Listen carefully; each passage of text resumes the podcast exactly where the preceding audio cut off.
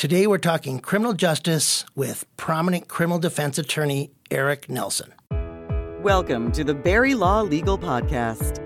Barry Rosenzweig has been an attorney for over 25 years and is nationally known as a visionary in his profession.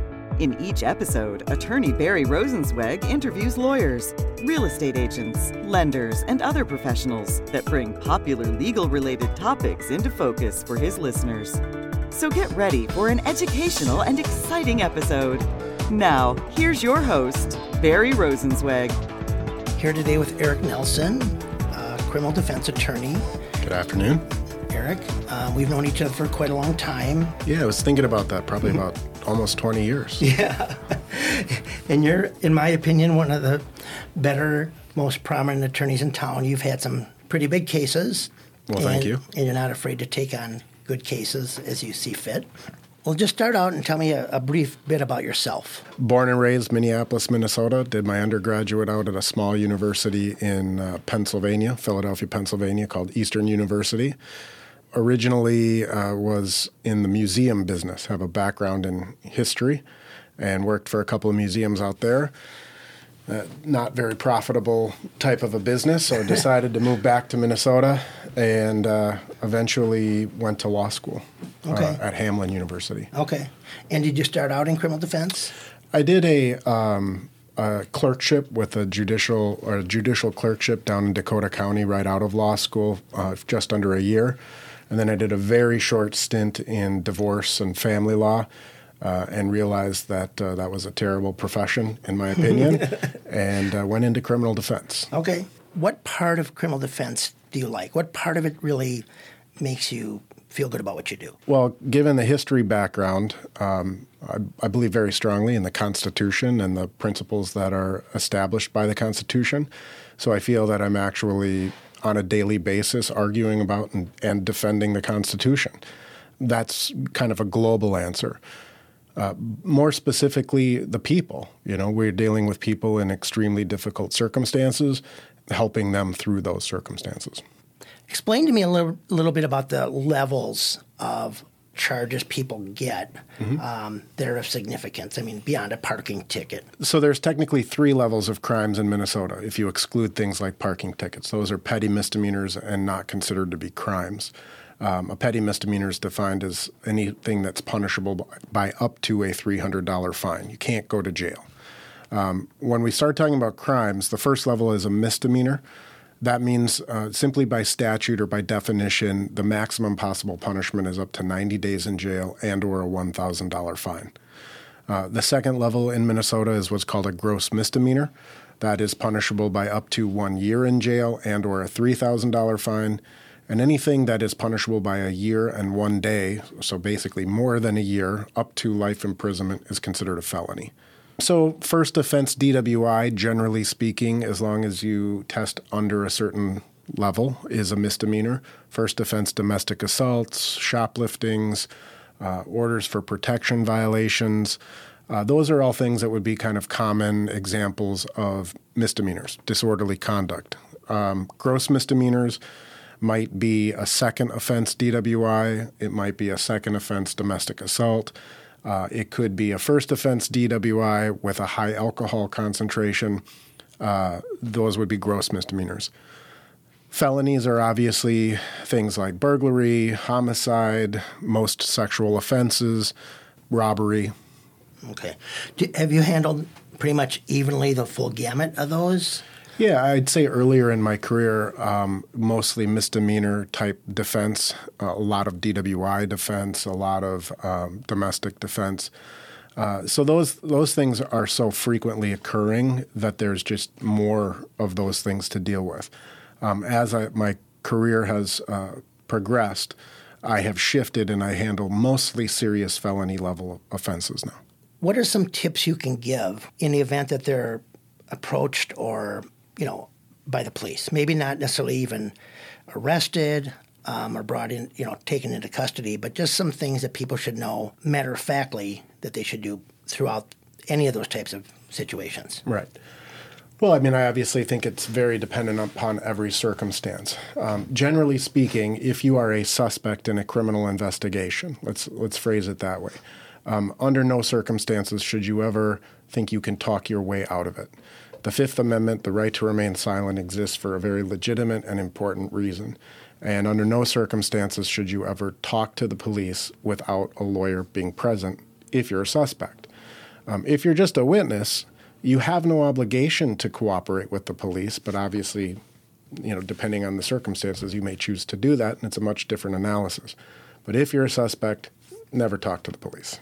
A lot of times, I think people are under the assumption that they once they're arrested, uh, let's just say, say even a domestic situation, that the party, one of the parties that let's say is the person is being assaulted or whatever, can just say, "I don't want to press charges." That's wrong. okay. Yeah. Do you want to explain that a little bit? Sure. Uh, in Minnesota, uh, Minnesota is what's called an in parens loci state. It means that the state acts in the place of the parent, so to speak. Um, the state of Minnesota, the prosecutor, whether it be a city or county level prosecutor, they make the decision on whether or not to prosecute an individual. Other states do have uh, a, a, complaining witness swear out a complaint, and that's what's required to initiate criminal prosecution. That is not true in Minnesota. Can somebody come in at the first appearance and, and say, um, let's just say it's a felony charge, mm-hmm. so it's fairly serious, um, and just go walk up there and say, I'm guilty? Sure. You can always uh, change your plea at any point. So because the law presumes you innocent and you show up at your first appearance, you can change your plea and plead guilty at a first appearance. Whether or not that's advisable is a whole other question. Can they plead guilty because they want to protect, you know, they just even say, I want to plead guilty because I don't want somebody else to get in trouble, or I didn't really do it, but I just want to get, get it over with?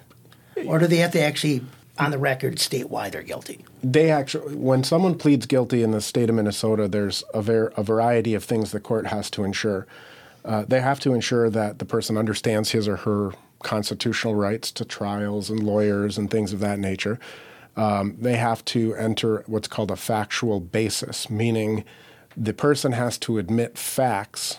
They have to admit what it is that they did in order to make them guilty of a crime. Uh, and then obviously they have a right of what's called allocution, which is to explain why they're pleading guilty or why they committed the crime or to apologize or to whatever else. Is everyone entitled to a free attorney? No. Okay. So one one clarification or one correction, and it's probably one of the things that TV has uh, miseducated our our general population about is when you are arrested, it's not like you see on TV. They don't just slap the cuffs on you and read you your Miranda warning, your right, so to speak. Um, that is a there is a separate legal analysis to determine whether or not you are you should be entitled to a Miranda warning. Um, so, but generally speaking, the question being is everybody entitled to a free lawyer or a public defender? Um, the answer is no. You have to meet certain financial qualifications in order to be appointed the public defender. How many of these cases go to trial? And why would you not go to trial versus trying to settle a case? And what, what's the reasoning for settling a case? I would say, based on my own cases, just kind of doing the quick math in my head, I would say on average, I try somewhere between four and six jury trials per year, which doesn't seem like a lot because I will handle maybe 100 criminal cases in a year. So, you know, I guess what is that? 4%? yeah. Four, yeah. right? Not a lot of cases go to trial. Um, there are there are a percentage of cases that are dismissed before you ever get to trial for some legal ruling or some uh, some decision that the court makes that there's certain evidence couldn't be used against the person or whatever the legal ruling is. Um, so there are certain cases that are dismissed people refer to them as based on technicalities. I prefer based on the Constitution. um, but so there's a number of cases like that. And then the vast majority of criminal cases, 95 to 90 to 95 percent of criminal cases, generally statistically resolve through plea negotiations. And why is that? I mean, why would somebody want to settle a case, even if they feel that maybe they're guilty? Right. Um, well, keep in mind that the state does is at least theoretically not allowed to prosecute someone unless they have proof beyond a reasonable doubt that the person committed a crime. So oftentimes uh, people are in fact guilty of these crimes, and so um, there's a whole multitude of reasons why someone may choose to resolve a case rather than going to trial. Um, often it is to mitigate or minimize the punishment. That's the most common.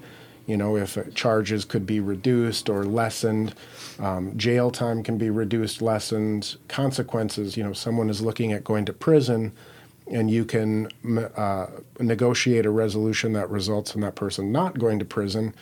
You know, they're going to take advantage of those types of offers. Okay. Um, you mentioned bail. Let's mm-hmm. go back to that. What mm-hmm. What is the reason for bail? So, bail is essentially to guarantee the person's return to court. It's a way of um, getting some type of security from the individual that they will return to court. Under the Minnesota Constitution, everyone is entitled as a constitutional right to be free from jail pending the outcome of the criminal case. If someone has a uh, history of not showing up in court or has some other um, very serious offense, they want to protect the public, number one, and they want to ensure that that individual is going to come back to, to court. That's what bail is for, to secure your return. A lot of people think it's a punishment. It's Where, not. Will they sometimes say there's we will not allow bail? No, not in Minnesota. So there's always some bail, and it's the amount we're talking about. Correct. The different amount. Okay. And and I should clarify, if you are if it is a new criminal case and it's a new charge, then yes, bail is uh, a constitutional right. Okay, and uh, who decides that? How much it is? The judge? The judge. Okay. Do they sometimes get? Is it sometimes you and the prosecutor maybe making an argument to the judge why it should be a certain amount? Yeah, I mean that's most common in very serious felony offenses. If someone is arrested, let's just I mean just pick an offense. Uh, let's say on a rape charge. All right, we call it criminal sexual conduct in Minnesota. Um, the court will get information from the pretrial probation services saying here is what this person is looking at if they were to be convicted. Here's their past history of uh, crimes. Here is uh, where they've lived, how long they've lived there. Who, here's who they live with. And so they're looking at a person's connections to the state of Minnesota um, to see is this person a flight risk, essentially, and what danger to the public does this person present. Um, then there's sort of a mathematical equation that gets applied, and, and a bail is recommended to the court. Uh, the prosecutor and I oftentimes, or the prosecutor and the defense oftentimes, will argue to the judge about what the correct bail amount is. And then the judge ultimately decides the amount of bail to set. A lot of times you hear they say cash or bond, and they say sometimes you can put up 10% with the court, or right. obviously you can go to bail bondsman. But how does the court in Minnesota handle those types of things? So let's just pick an arbitrary number. If bail gets set in the amount of $10,000, the individual can literally take $10,000 cash, put it in the court's bank account, basically, deposit it with the court, and the court holds on to it until the case is over. Most people don't have $10,000 cash that they can tie up, you know, for six to six months to a year, so they will hire a bail bondsman. A bail bondsman charges a 10% premium. Uh, so in that $10,000 analysis, you'd pay a bail bondsman $1,000. Okay and then they basically are loaning you. The difference is if you use your own actual cash at the end of the case, you get all $10,000 back. Um, if you hire a bail bondsman, you pay the bail bondsman the 10%. Okay. And if you don't show up to court, then you got to pay the bail bondsman the 10 grand. And even if you, what about the court? If you put it up with the court itself, just your then, own money? Then they, they can forfeit and keep that money. Okay. Even if they, even if you appear later or they catch you and bring you in? Yeah, I mean, you can make a motion to have that reinstated or have that money given back to you. But it, uh, again, like most things in the law, it really depends, right? Isn't that what we all learn in law school? the answer to any question is it depends. So there's a variety of factors. You know, have, have you absconded for 10 years or 10 days, right? Uh, how long have you been gone? What's what were the original charges? So okay, you mentioned probation. There's probation that goes on with prior to the, the you know guilty plea or sentencing and um, or found guilty in a trial. Mm-hmm. So prior to that, how does that probation work? Sure. So and what's the purpose of it? Probation takes two forms. One is a pretrial probation, and second is a, a post sentencing probation. Um, pretrial probation is really just to monitor a person's compliance with the court ordered conditions leading up to trial. So if a judge orders you not to drink and to submit to random testing, that pretrial probation officer will be the one that you're dealing with to, to do your breath tests or your blood tests or whatever it is. After the fact, then you get assigned a, a probation. If so, after you're convicted, you would be assigned a probation officer. Again, that person's job is to monitor your compliance with the court's conditions or sentencing orders. Let's talk about sentencing. Um, let's talk about sentencing in a settlement versus a trial. And I think sometimes the um, notion is that if you go to trial versus settling, you might get a harsher sentence if you're found guilty. Um, sometimes maybe that's hard to know. But tell me a little bit about sentencing in general and then how it differs maybe from a settlement and a trial. So, the law basically states that you're entitled, you have a constitutional right to a trial. So, you can never be punished for exercising your rights, meaning you can never be punished more harshly than the law would allow simply because you exercised your right to a trial and held the state to its burden. Usually, I think perhaps the reason this perspective or you know this this is kind of developed is you know before trial ever occurs the state may offer somebody a deal right you serve x number of months in prison or you serve x number of days in jail um, even though the law says you should go to jail for longer or prison for longer so by way of example, let's assume the, the law says someone is supposed to serve three years in prison as a result of whatever crime it is they committed. And the prosecutor will come to that person beforehand and say, Well, you know, I want to get this case resolved. I think I got a strong case, but your guy's a nice guy. He's done all of, you know, he's done all of everything he was supposed to do up to this point. So I'll offer him two years in prison. Uh, and the person says no, they go to trial, and all of a sudden now they're getting sentenced to three years, right? So it seems like it's more serious, but that's what the law said they should have done in the first place. So um, the other thing to understand, at least with respect to, to felony sentencing in Minnesota, is that Minnesota has what's called a determinative sentencing guidelines or a determinative, determinative sentencing structure. Um, what that means is, at least in theory, um, that every crime or every felony level offense in Minnesota is ranked in terms of its severity. You look at the uh, the, the grid, we call it the, the sentencing guidelines grid, and you see where that offense is ranked. And then you look at the person's prior criminal history and where those two axes intersect, it creates a presumption of that's the sentence the person is supposed to set, serve. So the idea, at least theoretically, is we treat everybody equally, right? So regardless of whether you're white or black or a man or a woman or you know insert whichever subgroup you want, um, if you commit a particular crime, you do a certain amount of time. That's the theory. Okay, and can judges deviate from that? They can. Um, they can go downward on the basis of a defendant's motion. So if uh, if there are mitigating factors that the court uh, finds they can reduce that sentence. That's called a durational departure. Uh, or they could do what's called a dispositional departure, which is where the court says, We're not going to send you to prison, we're going to just put you on probation. If the court is going to go higher than the guidelines, um, I think it was about 2005, the United States Supreme Court said that that's up to a jury. So now what happens in Minnesota if the presumptive sentence for a particular crime is, say, six years or five years in prison, and the prosecutor wants to try to get more time than that, they have to file what's called a Blakely motion, which um, is a motion to say these are the, the aggravating factors. These are the things that um, we think make this case more serious than the law recognizes in, in the sentencing guidelines and then a jury has to decide beyond a reasonable doubt whether those factors exist. Is that like a second trial almost? It with is. a separate jury? Nope, it's with the same jury. It's a it's called a bifurcated sentence or bifurcated trial. Um, the first question is the person's is the person guilty or not guilty, right? So the judge will, or the, excuse me, the jury will determine the person's guilt. If they find the person guilty, then they're sent back in, and you have sort of a second mini trial where you're arguing over these aggravating factors.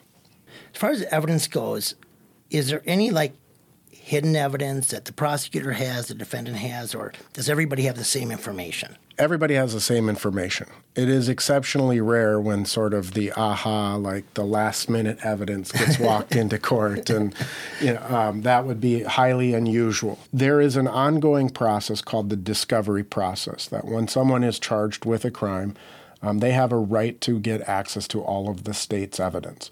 So they the, the state of Minnesota, the prosecutor has an obligation uh, to provide you with this discovery information. That can be police reports, it can be forensic testing results, it can be witness statements, photographs, you know, you name it, body camera footage, squad car footage, uh, it, whatever the evidence is, so to speak, in any particular case. Um, you get to see all of that information, all of that evidence before you ever go to trial. And uh, if that last minute piece of evidence somehow comes up, um, oftentimes the the remedy is, well, we're not going to try the case now. We're going to give everybody an opportunity to look at this new evidence and make decisions based so on. So it gets on it put it's put on hold essentially. Correct. You keep, still keep the same jury and. Well, if it's in the middle of an actual trial, um, it would be unlikely that that evidence would be admitted into court. Okay. Okay, you're talking previous to the leading up to a trial. I see. Yeah. Okay, um, and what about situations similar to that? If all of a sudden a witness decides to come forward or decides to testify, mm-hmm. either for the defense or the, the prosecution. Sure. I mean that's that's probably a little bit more of a likely scenario where someone who previously didn't want to testify now agrees to testify. Um, again, the idea is is that everyone is entitled to a fair trial. You know, um, and so you, everyone is given an opportunity to kind of look at the look at what this person's going to say, hear what they're going to say before you would ever have that person testify in front of a jury. If it comes up in the middle of a trial, um, we can always press pause on the trial. It wouldn't be for a week or two weeks or anything like that. It might be for an hour, half an hour, just to give people the time to digest the information. I hear a lot about people who are called for jury or potentially called for jury duty. Mm-hmm. And they always hear from novices or other people that say, oh, you know, just go in there and tell them you're prejudiced. Just tell them that you think the person's guilty. Or I think, you know, they come up with all these sort of ex- things they think they can say that will basically get them ejected mm-hmm. from the jury. Yep. Is that true? Uh, you see it all the time. People who come in and say, uh, it actually happened in just in this last trial again um, you know, someone we we did what was called a, a questionnaire beforehand. My my client was African American, and there was a question on the questionnaire asking about race, and you could tell that this individual. Uh, he wrote answers like "I believe that they're cheap" or you know whatever his racially uh, biased statements were. Um, but I don't think he ever expected to be called out on it, right? Because we bring him out into the courtroom, and now in front of a, a large group of people, we're calling you out on your stereotypes.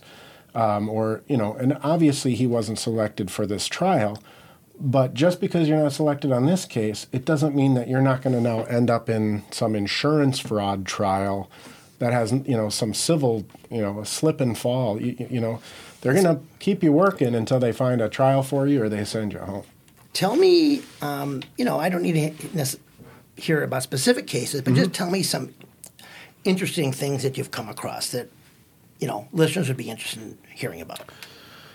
Yeah, I mean it's you know it's it's a it's kind of an interesting uh, profession because inevitably, whenever someone learns that you're a criminal defense attorney, they the the first question is always, "How can you do that?" And then the second question is, "Tell us some cool stories." You know, I mean, what we deal with, and particularly those of us who deal with violent offenses, homicides, sexual assaults, child pornography, you're dealing with some incredibly uh, difficult subjects.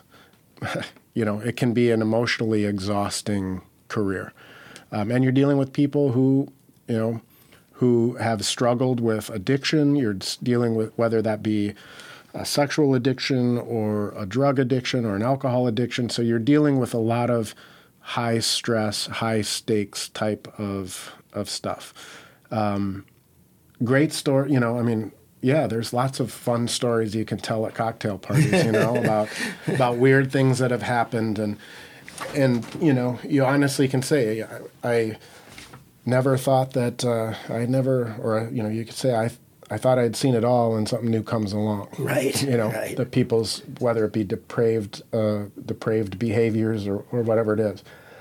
You know, I mean, a lot of people ask me about homicide cases and you know, like child pornography cases, for example. Little do people know is that I, as the lawyer, have to go and inspect the child pornography, and I don't do it in every single case. I, I often I have a way of getting my client to tell me whether I need to do this or not, but you know, just earlier this week, I had to go down to the county attorney's office and view child pornography. Well, that's got to be. It's tough, you know. I've got children. I've got three kids, and you know, and I've dealt with. I've coached youth sports, and you know, I love my kids, and I've worked with children in in past lives, and so yeah, it's it's a very tough type of a thing, but something we have to deal with. Right. And that usually causes the the question of how can you do what it is you do. Right. You have to remove yourself, I'm guessing, from that part of it, but mm-hmm. still do the right thing for your client. Yeah, I mean, you you have a every single person has a constitutional right to a, a good defense, right? Um, to a defense, and I take that extremely seriously, and so I'm going to do whatever I have to do to to ethically to defend you. And I, I say a lot of times when I hear these stories about how how can you defend that kind of person, um, I think the idea is that I convey to them if if they weren't able to get a defense, you may not be able to get a defense if you Right. needed it. Yeah, I You mean know? that's that really is is people don't think about it um, in the in the general sense. They think about it in the individual sense.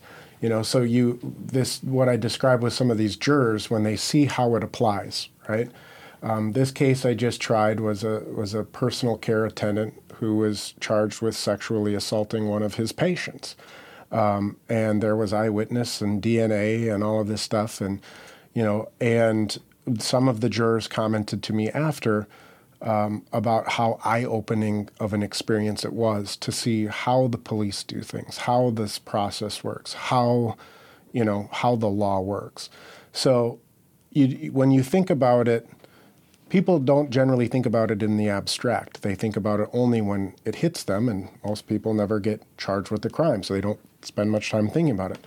But it is definitely true that if if one person is not afforded their constitutional rights, then it, it minimizes the significance of those rights for all involved.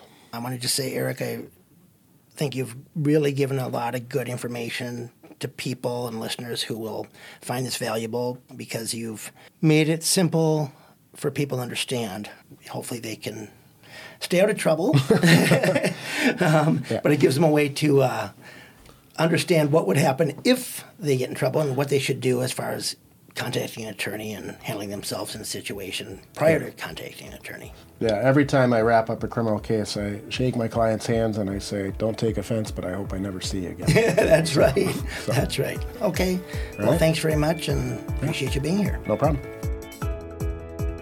This has been the Barry Law Legal Podcast. Tune in again as Barry interviews lawyers, real estate agents, lenders, and other professionals that bring popular legal related topics into focus for his listeners. Barry Rosenzweig can be reached at 952 920 1001 in Minnesota and 480 227 2203 in Arizona. He can also be reached by email at barry at barrylaw.com or online at www.barrylaw.com.